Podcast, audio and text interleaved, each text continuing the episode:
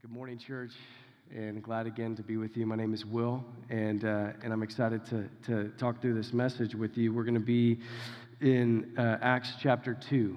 Okay, so if you want to turn in your Bibles to Acts chapter two, you can go ahead and do that. Um, and I'll tell you, while while you're turning there, I, I'm pretty good at navigating around Texas. I feel like at this point in my life, I'm basically just from Texas.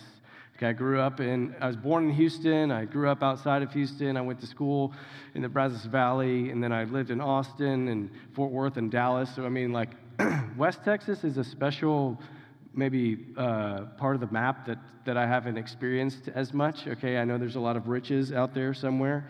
Um, most of them are underneath the ground and in, like, Wichita Falls and Midland and the people, right? So, um, And, uh, but I'm pretty good at navigating around Texas, even if I get a little bit off course. Like, one time I looked up and I was like, wait, I'm in Giddings. Um, I, why, why am I in Giddings in, on my way to Houston or somewhere? And, I was, and really, it's pretty easy to course correct. Uh, when you're driving around Texas, you can just hop on a different different F M road and cut off, get, get between one of the major highways and find your way uh, where you're going. My first job out of college actually involved a decent amount of navigating. One of my functions was, was actually to drive around this politician. And uh, my job was not particularly political. It was actually almost entirely logistical, which wasn't great news for the politician because that's like the detail components of that are not my strong suit and they weren't his. But the, re- the reason why I didn't get fired from that job is because He, he wasn't very detail-oriented either, so he didn't realize all the details I was missing. And so uh, he, I would be like forty-five minutes late to something, and he would be an hour and forty-five minutes late, and so he would never know. And uh, so it was all good for me. Um, but a decent amount of my job early on, before he got his own security detail, was just driving him around, which was a strange first job, but it, you know, it paid the bills, kind of. And um, one night, I got off of work and headed from Austin to College Station, where Natalie, my my now wife, then uh, girlfriend, lived. And so I was just going to drive over to College Station and visit her. And, um, and so I got off work, got on the road, and I knew that there was a storm coming. It was supposed to be colder. It was supposed to be a colder night. And, and so I knew that that was going to happen, but I, I thought, oh, I have plenty of time to get to College Station. And I was talking to a friend. I was, it was like back when Bluetooth was like a newer thing, and it had like the little, I don't know, Jawbone, whatever that was called. I had like one of those Bluetooth. I, I just remember that. I, was, I had a Bluetooth in because I was like, hands-free, guys, being safe. Being safe, driving super fast, okay? And so that's what I was doing. I was just cruising um, down two ninety, and you get on two, from two ninety, you exit two ninety, and you stop and turn onto Highway twenty-one. I tell you all that because it, it, it got cold that night sooner than I expected. And uh, I hit the brakes. I started to slow down when I exited Highway two ninety in my truck. Uh, I, I drove a four-door truck, and it just started sliding uh, down, down the feeder towards this intersection. And it wasn't sliding super fast, but it was sliding too fast to do what I initially thought about doing, which was just jump out of the car. I thought, I'm going to jump out of this thing. I'm going to basically ghost ride my truck into an intersection. Because that the problem, the big problem with this was that I wasn't just coming up on an intersection. I was actually in this truck. Uh, I exited. It was there was ice, and I started to slide towards an intersection where the, the, the cross traffic did not stop. And it was not just a road, it was a highway. And so there were like semi-trucks coming down Highway twenty-one, just huge trucks, and they were not stopping. And so I thought, am I going to thread the needle on this deal? How am I going to make it through this intersection and survive? And so at the same, t- before I didn't jump out of the truck, I actually just turned my wheel, and I started trying to turn. And just before I got to the intersection, My my truck kind of slid off of the road into the grass, and I was trying to actually hit a light pole because I thought hitting a light pole is better than getting hit by a semi, so I'll take that. And right before I hit the light pole, right before I got into the intersection, the the my wheels caught on the grass, and I spun around one eighty, and I was just sitting there like, my friend was actually still on the phone in my little Bluetooth, and I was like, bro, I'm going to have to call you back. Because uh, my life is still flashing before my eyes. And I was just sitting there kind of like breathless, stunned, facing the opposite direction. And the thing that's very clear in that moment is that I didn't need just a, a slight course correction, right?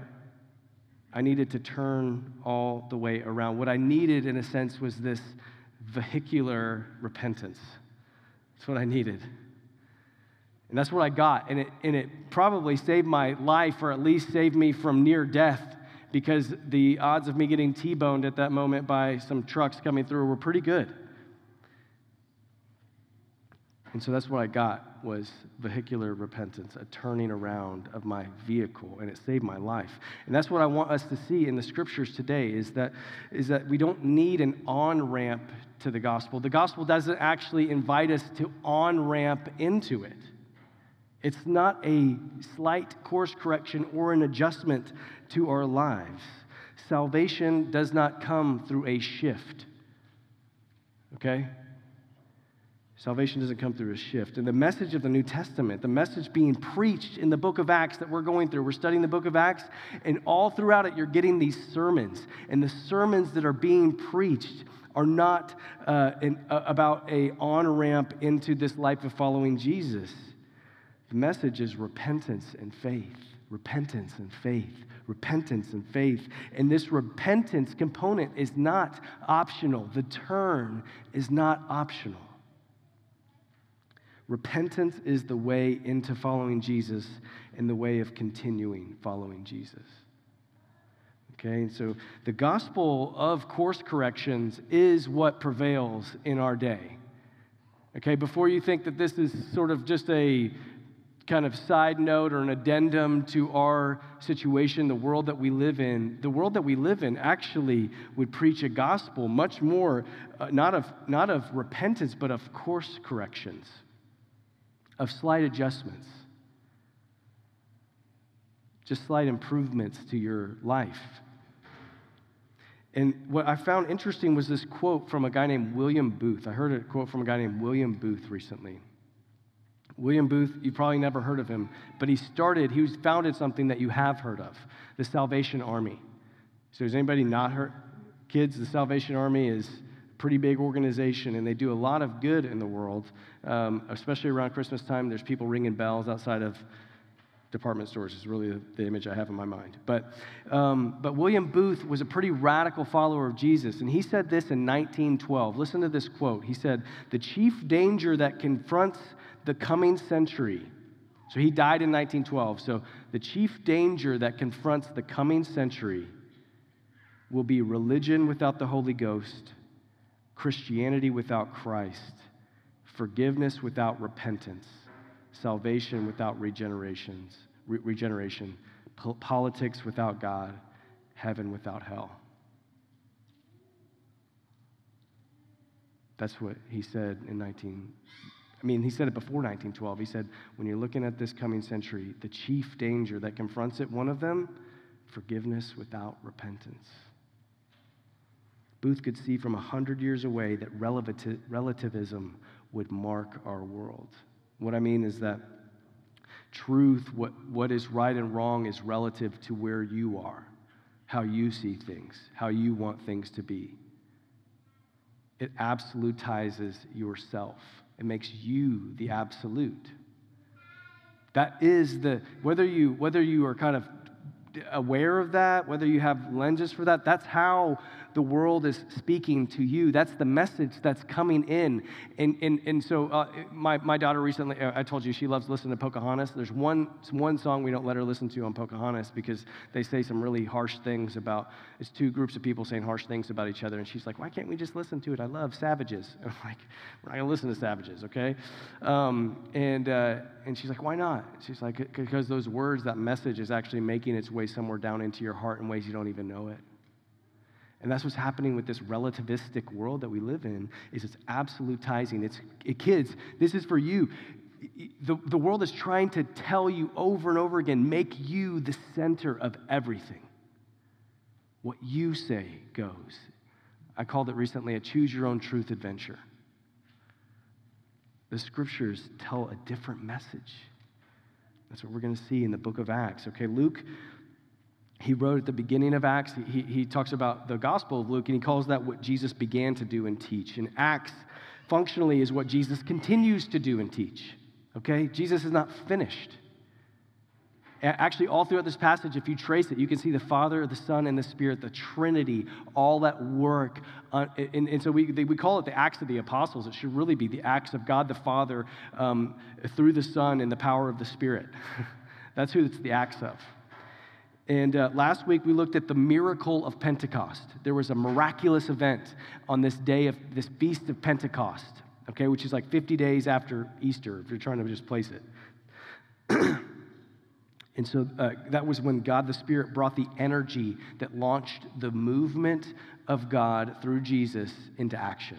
The movement that you are a part of, if you're a Christian in this room, if you're a believer in Jesus, the Spirit of God catalyzed that movement that reached your life on that day in Pentecost. That was the miracle of Pentecost. And then uh, Peter has, be- has began, begun answering the question, what does this mean? Okay? And, uh, and and really what he's what he begins to say is that the Spirit of God prepared, did a miracle to prepare the people for a miracle. He did a miracle of having God's greatness declared in all these different languages so that there could be a miracle uh, of receiving this message, an outpouring of the Spirit that would lead people to call upon the name of the Lord, Peter tells them. And so we're looking at the message of Pentecost this week. Of the message, which is that repentance is the path into following Jesus and the path of continuing following Jesus. Okay, so Acts two, verse thirty-six, if you want to get there. Verse thirty-six, we'll read that. It says, let all the house of Israel. Now, this is, this is the summary of his whole message. He's coming, this is a summary statement of all that he's just said to these, all these people who gathered, gathered together because they were like, what's happening? And I'm hearing in my language, somebody who's Galilean, that guy does not know how to speak my language, and yet somehow he's speaking to me about God. Why can I hear this? And Peter says this, a summary of, of his whole message to them. He says, let the house, let all the house of Israel therefore know for certain that God has made him both Lord and Christ, this Jesus whom you crucified. And the, and the, the first point for you, the first anchor I want to put for you in this message is, is there, this, this Pentecostal message that Peter gives, this sermon, there's something for us to do with this. And the first thing to do with it is to realize something. You got to realize something. If you're going to enter into, this is basically a, a, a short picture of how to become a Christian, okay? And so even if you want to know what it looks like to become a Christian, you got to first realize something. And and that realize, that word just means to make real, okay? We always say, I realized that. What that, what does that mean is, eyes, that suffix on realize, that means to make, okay? To make real. Something becomes real to you. And two things need to become real to these people. Peter thinks two things need to become real to you in this moment. You need to realize two things. One, who Jesus is, and two, how they are connected to his crucifixion. Who Jesus is, and then functionally where they stand with him right now. They need to realize that. That needs to become real to them. Who Jesus is and where they stand with him. And so who does he say that he is? Let all the house of Israel therefore know for certain. He's saying this should be locked down in your minds and hearts, no questions asked, that Jesus is both Lord and Christ. Two titles he gives him.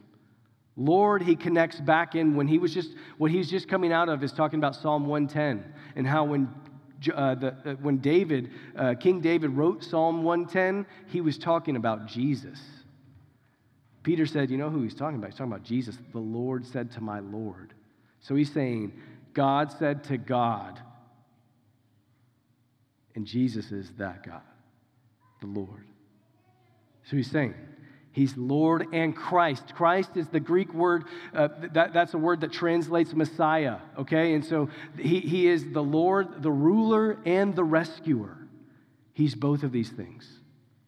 Know for certain that God has made him both. Now, when I read that, you read that and you're like, God made him these things. What does that mean? Does that mean that Jesus previously was not these things? And now God said, well, let me just decide. Let me pick a guy. You know what? Jesus is a really nice guy. He seems to be doing it pretty well. I'll make him Lord and Christ. Is that what he means? Not at all. It means he established him.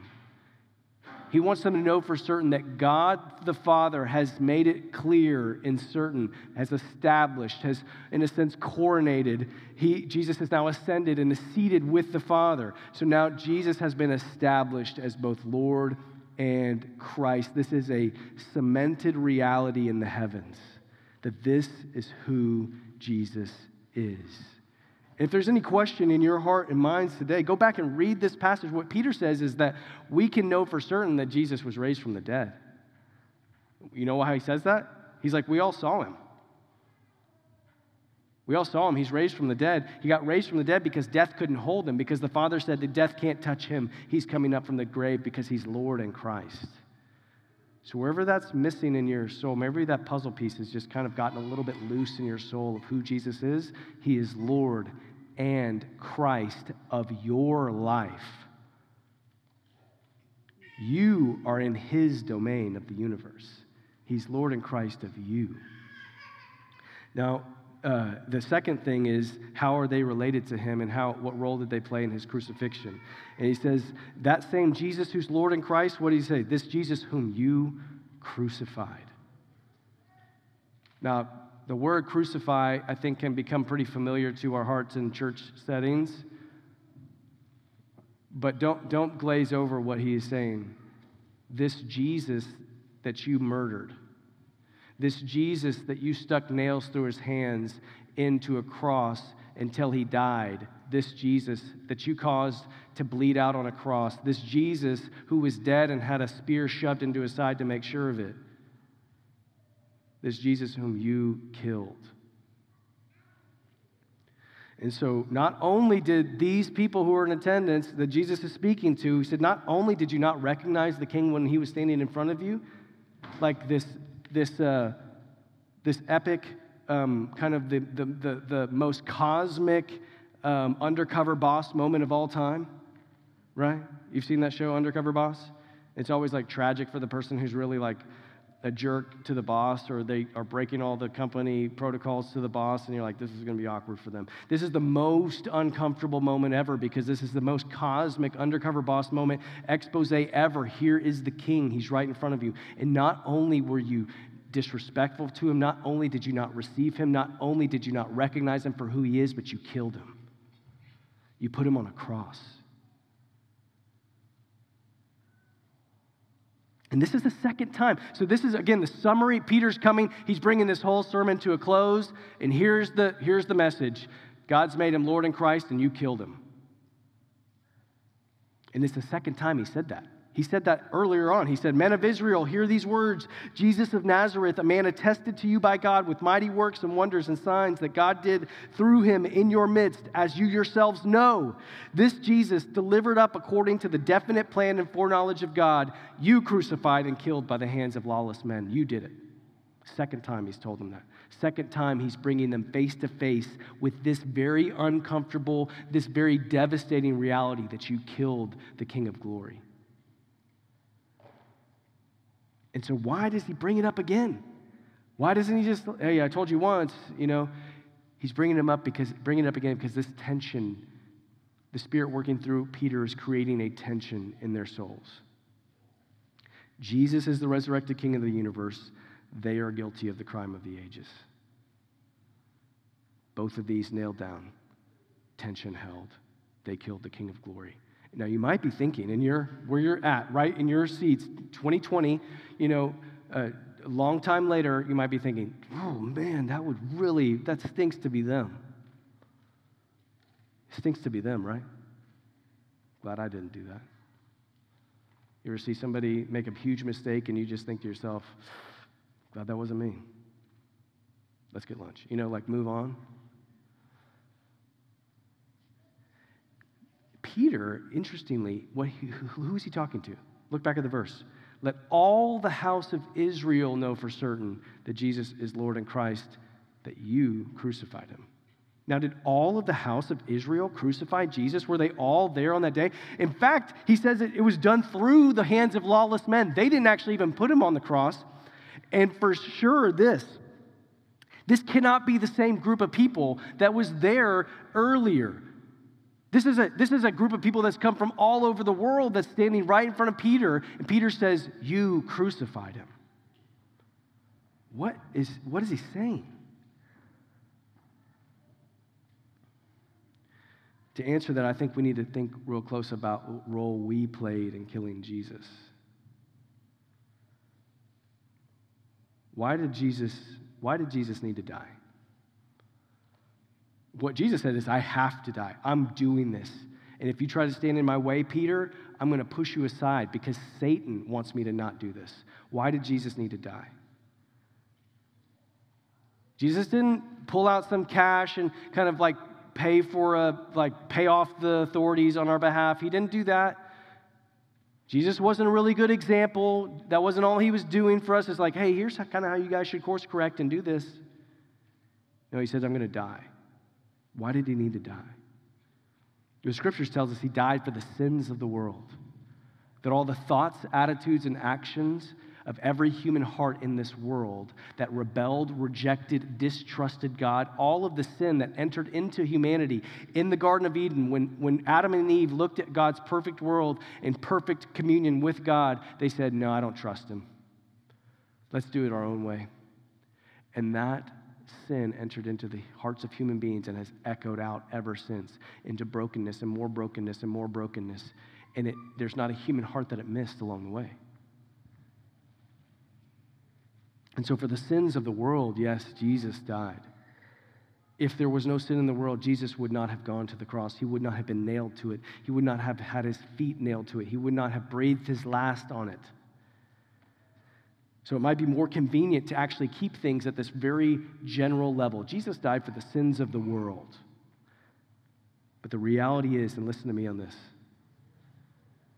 if our sin that put Jesus on the cross isn't personal to you, if the sin that put Jesus on the cross is not personal to you in your seat where you are, then your ability to receive the grace that came through the cross will not be personal.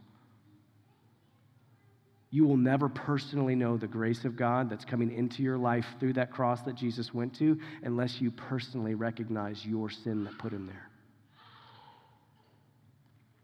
Now, there is a corporate component to our sin. There is a component where we belong to a group of people.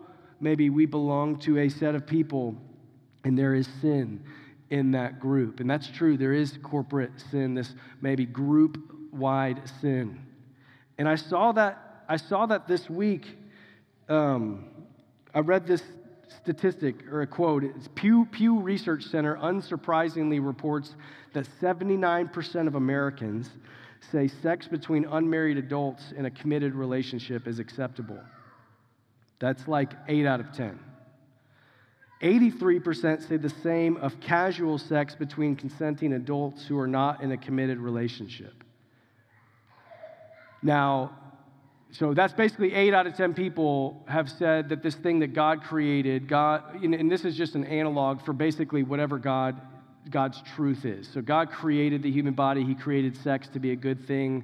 He created that inside for to be exist inside the bounds of covenant relationships so that it would bring life. Image bearers come from that. Okay, so this is not just about sex. This is about anything that you want to take and put at the very top level of your worship. You want to worship pleasure through sex, okay, here that, that's actually a lot the route that a lot of people are taking, okay? Eight out of ten people would say that. That God doesn't, what God says about our bodies, what God says about what sex is for, we don't buy it. Distrust him. We can go ahead and cut those slides if they keep doing that. And we're about to get into some, some space that I think an enemy really doesn't want you to hear. So if you got distractions, then do whatever you got to do to lock in, okay? Um, and so here's the surprising part of that quote. fifty-seven percent of Christians say that they agree with the first statement. fifty percent agree with the second statement. There's not fifty percent of the people outside of God's people. Half of God's church would say, yeah, gospel of course corrections, and we'll kind of take what we want to and do what we want to with the rest. That's, that's a corporate brokenness. That's a corporate brokenness that exists in God's church. There's corporate brokenness that exists in our country. There's corporate brokenness that, rel- that exists in all sorts of places that you have influence. I spoke with a friend of mine, he's an elder at another church in Fort Worth, and he said, man, when it comes to some of the racial tensions that exist in our world, what I want to know is, or I want to do is wherever I see brokenness, I want to lean into that. But it's not just about racial tensions, it's about any brokenness that we come across in this world, in our space, a place where we have influence, that we're going to address that. And wherever we have ownership, we repent of that.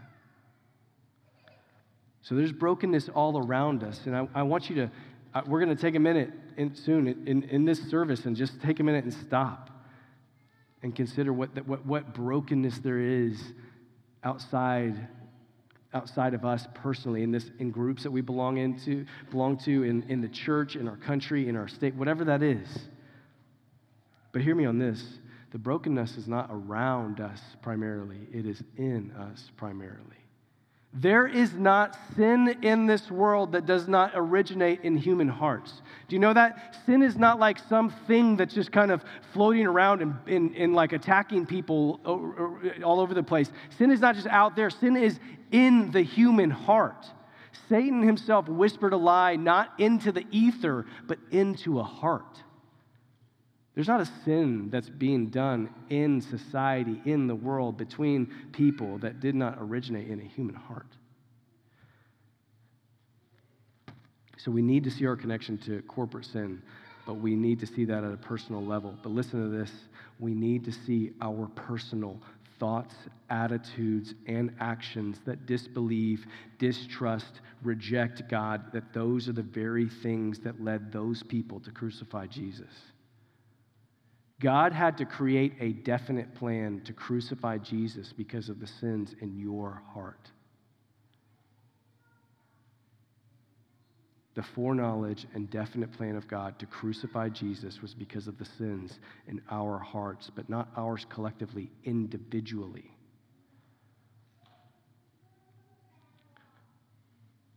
And this is a horrific thing, and I'm just going to let us sit in it for just a minute. It's a horrific thing that we need to sit in because uh, I think because Jesus was a grown man when he was crucified that we miss some of the horror of this thing. For some reason, I, th- I just do. I think, I think that we miss the horror of it because he was a grown man, and every grown man we know is broken in some way, is not innocent.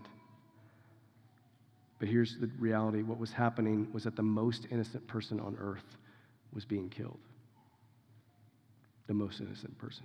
Now, this becomes a lot more disturbing to me whenever I picture something a little bit different. And when I was a, when I was in high school, I actually went to this retreat, and Francis Chan taught there before before he wrote Crazy Love, before everybody I've ever heard of Francis Chan. So a lot of people heard of Francis Chan, and uh, but before all that, he was speaking at this thing, and he did something I'll never forget. He was talking about the cross, and what he did is he had this little bitty cross made, and what he had.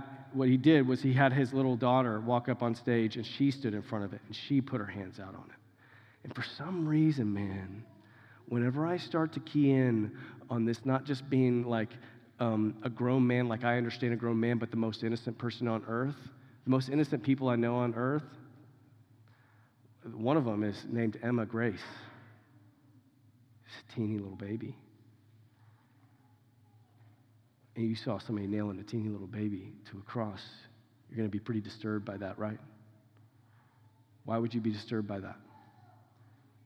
They shouldn't be doing that to that baby, right? They shouldn't be doing that to that person. That person hasn't done anything wrong. Why are you punishing that person? Why are you hurting that person? Why are you killing that person? That person should not be killed. That was happening to Jesus. That's what was happening to Jesus. The most innocent person on earth was being killed right in front of our eyes, and it was because of us, not because of them. Peter, who's preaching this sermon, was very familiar with this type of guilt, this type of conviction, this type of cutting to the heart. Luke twenty-two talks about when, uh, when Jesus was being tried, Peter walks into the courtyard, sneaks into the courtyard, and begins denying Jesus when people asked if they knew him. Now, I don't know Jesus. I don't know that man. I don't know him. And he starts using cuss words just to get the point across. I don't believe in that guy. I don't know that guy. And he had this moment He had this moment, and look at me, where he denied him the third time, and he looked over, and somehow, because of the makeup of the courtyard, he was able to be eye to eye with Jesus in that moment. And it crushed his heart. It crushed him, because he could look right in the eyes of the one that he was sinning against, that he was denying. And so you, you and I, we don't need a gospel of course corrections, do we? Because we know. You know that if Jesus caught your gaze in that moment, in the midst of who you know yourself to be in your worst of moments, if he caught your eyes, then you would know, I don't need a course correction. I don't need a little adjustment, Jesus. I need you to finish what you're starting on that cross. And it needs to meet you here. Before you go any further, you got to realize who Jesus is and how you're connected to his crucifixion. Don't shortcut that. Let the scriptures tell the truth about you. Hebrews four says it this way, "For the word of God is living and active, sharper than any two-edged sword, piercing to the division of soul and of spirit, of joints and marrow, and discerning the thoughts and intentions of the heart," your heart. "And no creature," you are not exempt, "no creature is hidden from his sight, but all are naked and exposed to the eyes of him to whom we must give an account." He knows. He sees you. He meets you right where you are. You got to realize who he is. You got to realize the sin that exists inside of you. And so I'm going to just ask you to take a moment before we finish this message. Just take a moment right where you are. There's no music playing behind this. Just take a moment and ask the Spirit to do that. Would you carve open with like a scalpel in the hands of a good doctor? Would you cut open my soul and let me know, where is it that I have sinned against you? Where is there sin that's unrepentant in my life?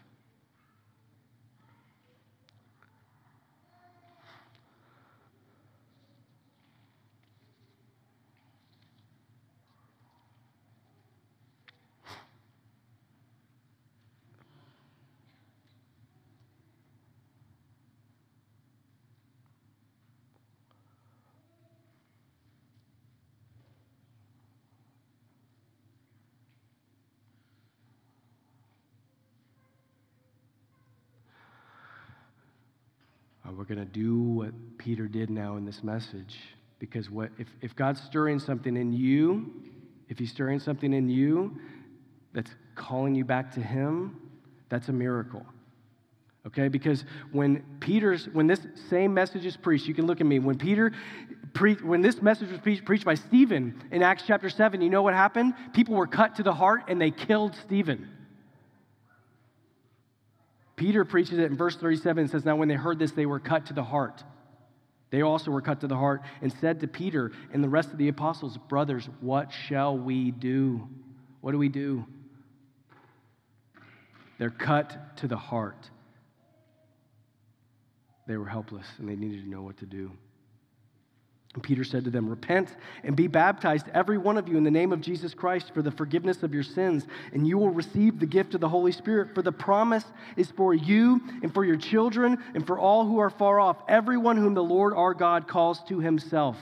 And so he tells them to do two things where there is a realization of our sinfulness in our souls. We repent and be baptized. So this is an entry point into the Christian life. You want to know how you become a Christian? You repent and then you get baptized. In Greek, that repent means to like have a new mind, but in Hebrew, that word really is about turning. It communicates the idea of turning. And how do we know what's going to happen when we turn? Don't you know there's some part of your heart that you realize that you, you really are messed up, you've really sinned, that you've really failed, that you really let down God? Don't you know there's some part of you or the people around you? If you're going to preach this gospel message to people around you, to your neighbors, you got to know when you tell them that they crucified Jesus, they're sinful, that their relationship to God, that they're at odds with God. You got to know that they're going to be, they're going to wonder what's going to happen when I turn. And it just made me think of, of, of this parable that Jesus tells about the posture of God, of God to, towards those who turn. And this is going to change the way that you interact with God, and it's going to change the gospel that you preach, because as you go out and preach the gospel, as you share the gospel with your kids or with your neighbors or your coworkers, when the gospel, when the Spirit starts letting the gospel come out of your mouth, okay, you need to understand what the posture of God is towards those who will turn, because it's going to change the way that you understand and that you relate to God. Listen to this. This is talking about a son who basically said to his dad, "You're dead to me. Give me my inheritance. I'm going to go to a far-off place. I'm going to do what I want to." It's your soul, pre-gospel. It says, "But when he came to himself, he said, how many of my father's hired servants have more than enough bread, but I perish here with hunger? I will arise and go to my father, and I will say to him, Father, I have sinned against you. I have sinned against heaven and before you. I am no longer worthy to be called your son. Treat me as one of your hired servants." This is the, his speech that he was getting ready for his dad. And he arose and came to his father. He made the turn. Now look, you got to see this. He made the turn. He repented. That's what that means. He turned back. What happened? But while he was still a long way off, this is God's word about himself. While this young man was still a long way off, his father saw him and felt compassion, and ran and embraced him and kissed him. And the son said to him, "Father, I have sinned against heaven and before you. I am no longer worthy to be called your son." But the father said to his servants, "Bring quickly the best robe and put it on him, and put a ring on his hand and shoes on his feet." You want to know what God's heart is like towards repenters? Jesus told us. Romans two four says, don't, don't you know it's God's kindness that's meant to lead you to repentance? God's kind to repenters. And what happens when we turn, there's forgiveness there. That's what the scriptures say. "For the promise is for you and your children and for all those who are far off, everyone whom the Lord calls to himself." You don't earn something, you receive a promise. You receive a promise. The promise, listen to me, is for you. Kids, I sat in chairs just like this at churches and wondered, is he talking to me? And I'm telling you, I am talking to you, that the promise is for you, that there's forgiveness at the turn. There's forgiveness at the turn. You're not paying him back for all the things you've done wrong. You're turning yourself towards the one who has paid for it all. Don't you see that? Now, the last thing you do, you, you realize, and then you respond in repentance, and then you receive something. He said you're going to receive something. Now, first, see this. The result, being baptized doesn't save you, okay? So he says, repent and be baptized, and you're going to receive forgiveness. Bab- the baptism in that moment is not the activity that saves you. It is the response to the repentance. Look, you can see that in verse forty. He says, uh, or at verse forty-one, so those who received his word were baptized. That's what, how, that's how baptized fun- baptism functions in the Christian life. That's the entry point into the Christian life. So if you've never been baptized, all you're doing is missing out on this opportunity to say, hey, look at, look at this. This is what I believe to be true. I've repented and turned back to God. That's what baptism is. It doesn't save you. It says that you're saved. It's like the ring in the parable. You remember he said, hey, I'm not even worthy, Dad. And he says, bring the best robe and put a ring on his finger. You know what that ring signified? His standing with the Father. So what our baptism is, is like a, it's like a ring. So this ring, you know what it means? It means there's somebody on the other side of a promise who's promised their life to me. That's what baptism's like. There's somebody on the other side of a promise whose life and death, death and resurrection counts for you. When you know what's being promised to church, it's an easy trade. I'm going to trade this life for Jesus's.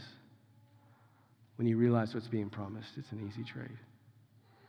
But when you know who's making the promise, you know that it's as good as done.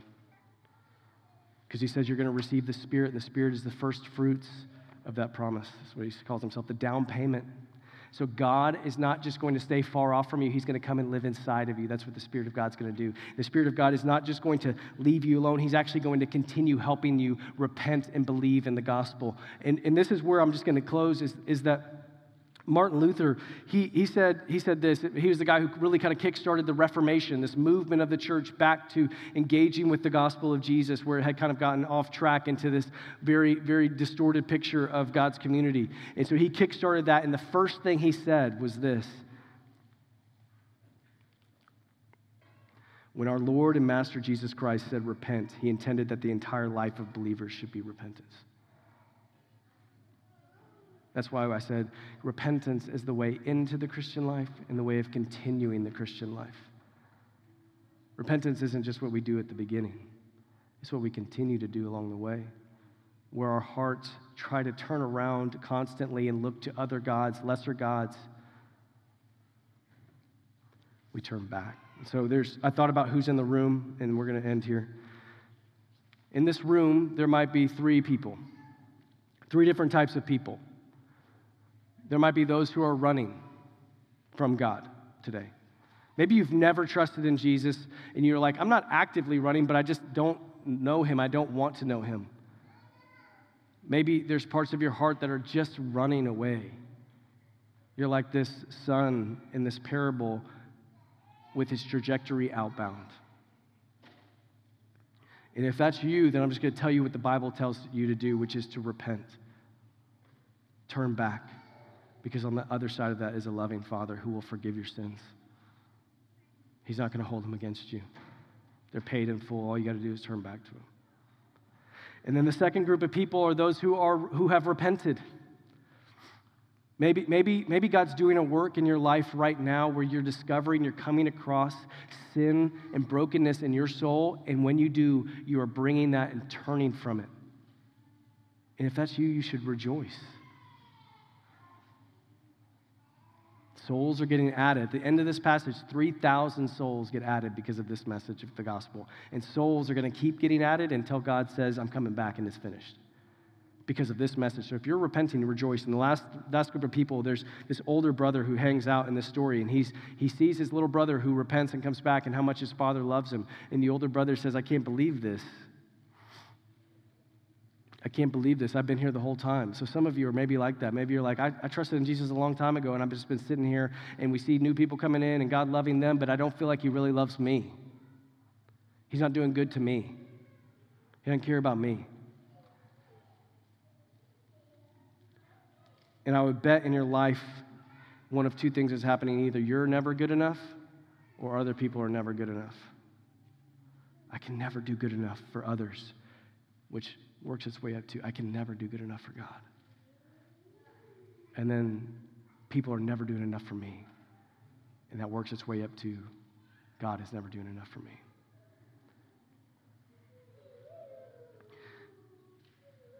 And I think for you, I just want you to turn again and hear that the promise still stands for you. The, active, the action item, the application for all of this is the same for everybody, whoever's in the room. I would drive, and, and, and Laura, you can come on up. Um, I would drive by that spot where I exited the road. I would drive by there for years and years. I would drive by Highway two ninety, getting on seventy-one. I could see it. I would drive by. You know what I saw? I saw these scars in the grass. I saw these scars in the grass where I turned around and it saved my life. I could see him. I bet if I drove there now, I could find somewhere deep in that mud, like the dirt, dried mud that's just my, where, where my wheels cut out a groove. And so for you today, what I want you to do is look no further than some scars, okay? They cut out a groove for your repentance, for you to turn. Look no further than those scars. Look back to those scars. Have you forgotten those scars? Jesus said he's going to actually wear those scars for all of eternity so that you'll never forget why it is when you turned that there was forgiveness for you. You know that he says that? His resurrection body has scars in it. There's scars on the hands of our King, and those are there for you, Christian. Those are there for you. Those are there for your confidence.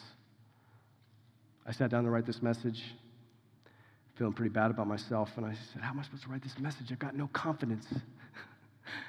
The Spirit of God said, good. Confidence comes through the scars of your King. They swung you out of a deadly intersection with God's justice, and now you're safe in His forgiveness. If you know that message, then go tell that message. If you've never heard that message, then receive that message. Let's sing, church.